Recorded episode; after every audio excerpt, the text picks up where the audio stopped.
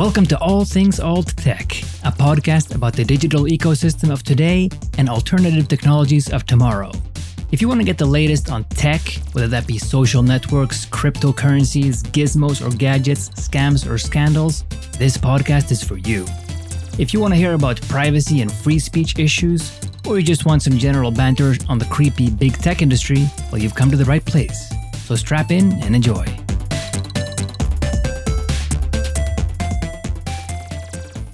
Welcome to the podcast. Today is October 17th, 2020. And today I want to talk about censorship in the Soviet Union and in the USA and whether history is repeating. Now, what triggered this thought was this recent example of Twitter and Facebook censoring the disgraceful news about Hunter Biden. Namely, that it's now firmly established that he's been selling access to his dad to foreign actors and also that Joe Biden has been lying about this for the past year. Now, if you try to post a link to that material, Twitter would not let your post through because apparently they did not want the public to hear the bad news. Anyway, I don't want to get caught up in the daily news events here, but rather I want to take a look at the bigger picture around censorship. And I want to take a look at the mother of all censorship regimes, namely the USSR. And there are many, many parallels between Soviet censorship and what we are witnessing here today. Anyway, back in the USSR, to maintain the various official government narratives, they had to redact certain facts and certain news and even remove entire persons. They had to silence certain things at all cost. And in fact, just for a little bit of a history lesson here, when the Bolsheviks seized power in Russia in 1917, one of the very first things they did was to limit free speech. Of course, they did this while claiming that what they were doing was to promote freedom. And in that same year, you also had something called the Decree on Press, which basically just prohibited publishing of any material criticizing the Bolsheviks or, or their authority. And so, following this event, you basically enjoyed 70 years of strangled freedom of expression and you also had, of course, severe punishment for anybody who dared to speak up. Now, we've all seen examples of Soviet image editing, you know, how they removed certain undesirable people from literature, but also from photos and from posters and from paintings. And it was all with pretty impressive results. You got to remember, they did not exactly have Photoshop back in these days. And you know, photo editing is a lot easier these days, but outright redactions of images is probably more more difficult because you know the internet never forgets as they say. So complete repression is maybe not as easy to do these days. And thankfully that's also because of sites such as archive.org you know the so-called wayback machine that lets you recall what a certain website looked like on a date in the past. But there is actually some pressure to try and shut down the wayback machine or in other words, to destroy this internet archive so you can never go back and see what was actually said at a certain point in time. And this is mostly on the grounds that archive.org, what they are doing is piracy. And actually, archive.org is blocked in certain countries, such as China, and it has also been blocked in, uh, in Russia. Now, because we are now heading into a paperless world. And because, you know, you have all this gaslighting and the deplatforming and the shadow banning and so forth, I think we are at risk of destroying the only agreed upon record that still exists. We'll see what happens. Anyway, back in the USSR, this complete censorship that we saw was possible because of the centralization, because of that top down structure. Because you got to remember that all the media in the Soviet Union was controlled by the state the television, the radio, newspapers, the magazines, the book publishing, you name it.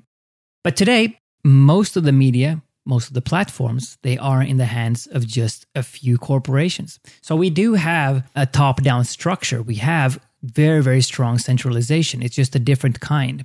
But therefore, I think censorship is just as possible today. Maybe even more so, actually, because we're now in a digital world, as I say. So you can actually control the flow of information with more precision and even down to the individual basis. And you can influence what each individual sees or doesn't see or think they see. So, for example, you might think that you're seeing a certain consensus. Say, for example, you might think that you are witnessing a majority that supports your favorite candidate, for example, or you might think that there is consensus for a certain initiative. Say, for example, that there is general support for climate change intervention or for universal basic income. But what you're just seeing is a squelched conversation. You're just seeing a curated flow of information that's been tailored to you. Now, back in the Soviet era, obviously all the book manuscripts and so forth, they had to all pass through rigorous approvals processes. And it was basically the state that decided whether or not to publish or distribute a certain book. And by the way, it wasn't just the political messaging that was throttled. The censorship also affected, you know, novels and poetry and even music as well. So for example, foreign rock and jazz music probably was very very hard to come by back then. And even, you know, the fictional classic Dr. Zhivago was banned. And it was banned because of the individual characters in it or rather because there were so many individual characters. And so, presumably, this style of storytelling was not conducive to the collectivist Soviet culture that they were trying to portray generally. But here's the thing, though, about the censorship regime it was not a complete silencing of dissenting voices, but rather it was this selective bottlenecking of certain views and information. So, some books that were accepted, say, for example, something like speeches by Leonid Brezhnev. They would have been, of course, printed up in huge quantities. But some of the less favored works, they might actually be published only in very limited numbers, and they just wouldn't be distributed very widely. And this is what we would call shadow banning today. So it's nothing new at all. Of course, the reason it's so Machiavellian is because it enables this facade of openness. It suggests that, yes, there are dissenting views, but they are very few and very insignificant. And by extension, if you share those views, then you are also part of that lunatic fringe.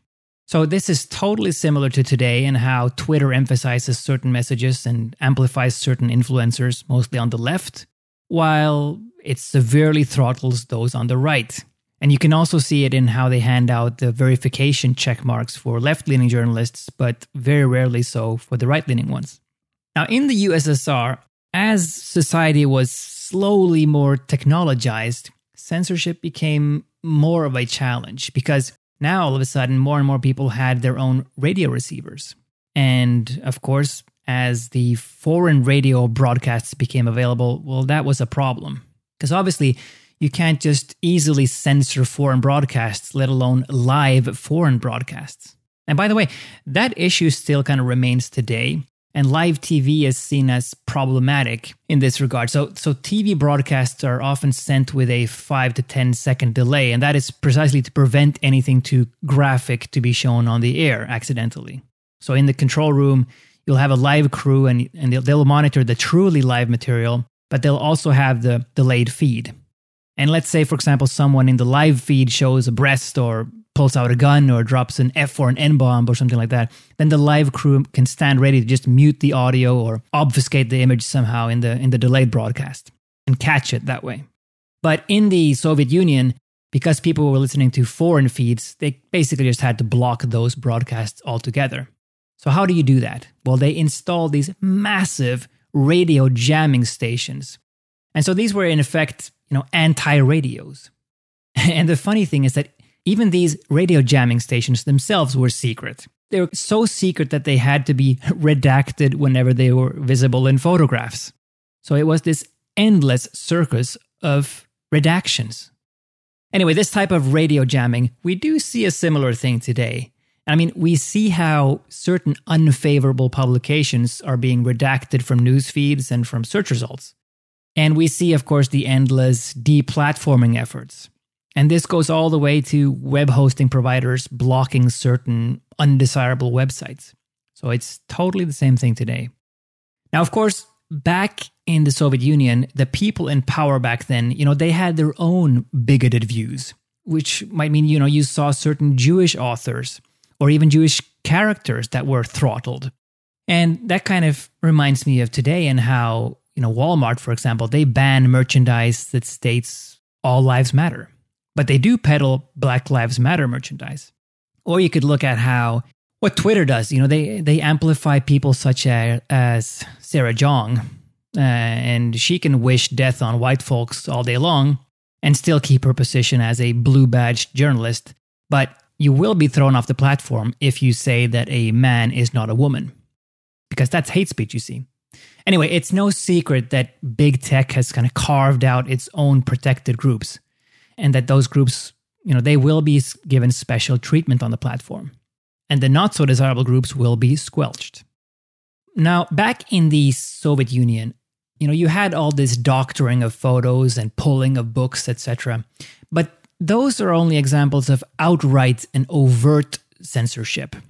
And there is also this secondary type of censorship that arises kind of as a consequence, because with enough force and repercussions, the secondary effect of censorship might be self censorship or this self control by the authors themselves, because nobody wants to get in trouble. And we do kind of see this as today as well. I mean, just look at the choice of words or the choice of topics that we breach in the media. People avoid talking about various things. And journalists, particularly on the left, they avoid pointing out, you know, say Biden's hair sniffing or John Podesta's peculiar interest in little boys or Obama's drone bombing or most recently here, Hunter Biden's crystal meth hobby and so forth. Anyway, back in the Soviet times, I mean, of course, there were people opposing censorship, and there were people who resorted to circulating handmade copies of the banned literature. And this type of self publishing is what you'd refer to as samizdat. It literally means self publishing. And today, I guess it's what you'd call alt tech or perhaps alternative media. Anyway, this was not an easy task and it was very dangerous to circulate this banned material because all the Soviet produced typewriters, all the printing devices, they were carefully inventorized.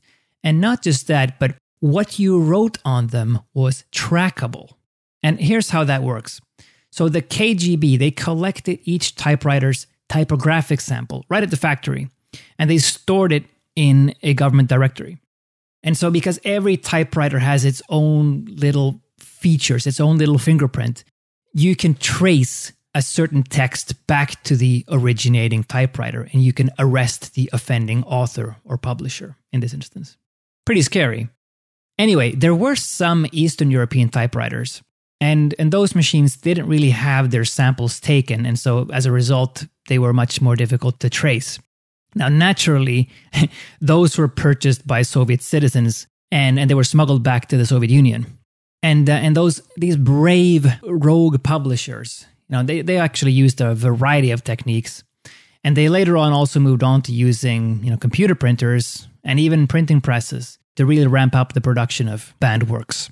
But of course, the larger scale methods, they were dangerous because as I say, all the copying machines, all the printing presses, and even the typewriters, they were under control of the KGB, and that output was traceable. Anyway, there was banned literature, it was circulated, and it did, of course, get a certain look and feel because of all the hoops you needed to jump through to be able to publish the material. So this samizdat literature was blurry, it was wrinkled, it had lots of glitches and typographical errors. And, and actually, over time, the dissidents in the USSR, they began to actually admire these qualities. You know, that rough style became appreciated. So this ragged guerrilla material was the real deal, and it kind of had the scars to show for it. Now, remember though that this samizdat material, it never really enjoyed tremendous reach, certainly not compared to the propaganda.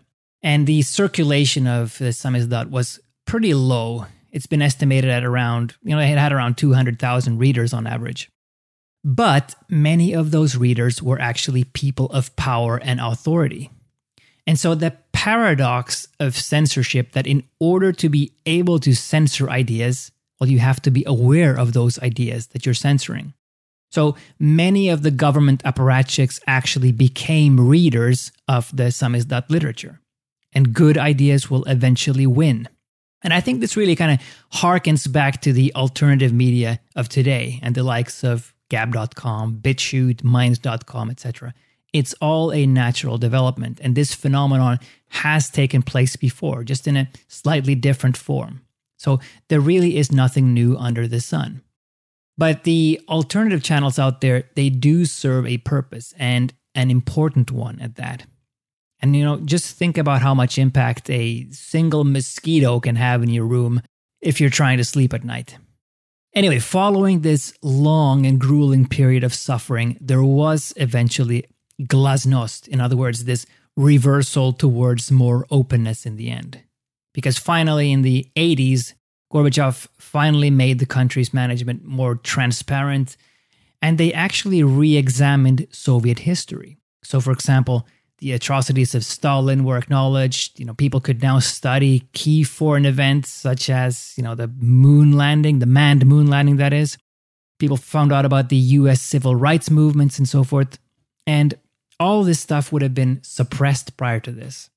And of course, material that was previously censored would now appear in libraries and so forth. So there was eventually greater freedom of speech and there was there was eventually more openness in the media.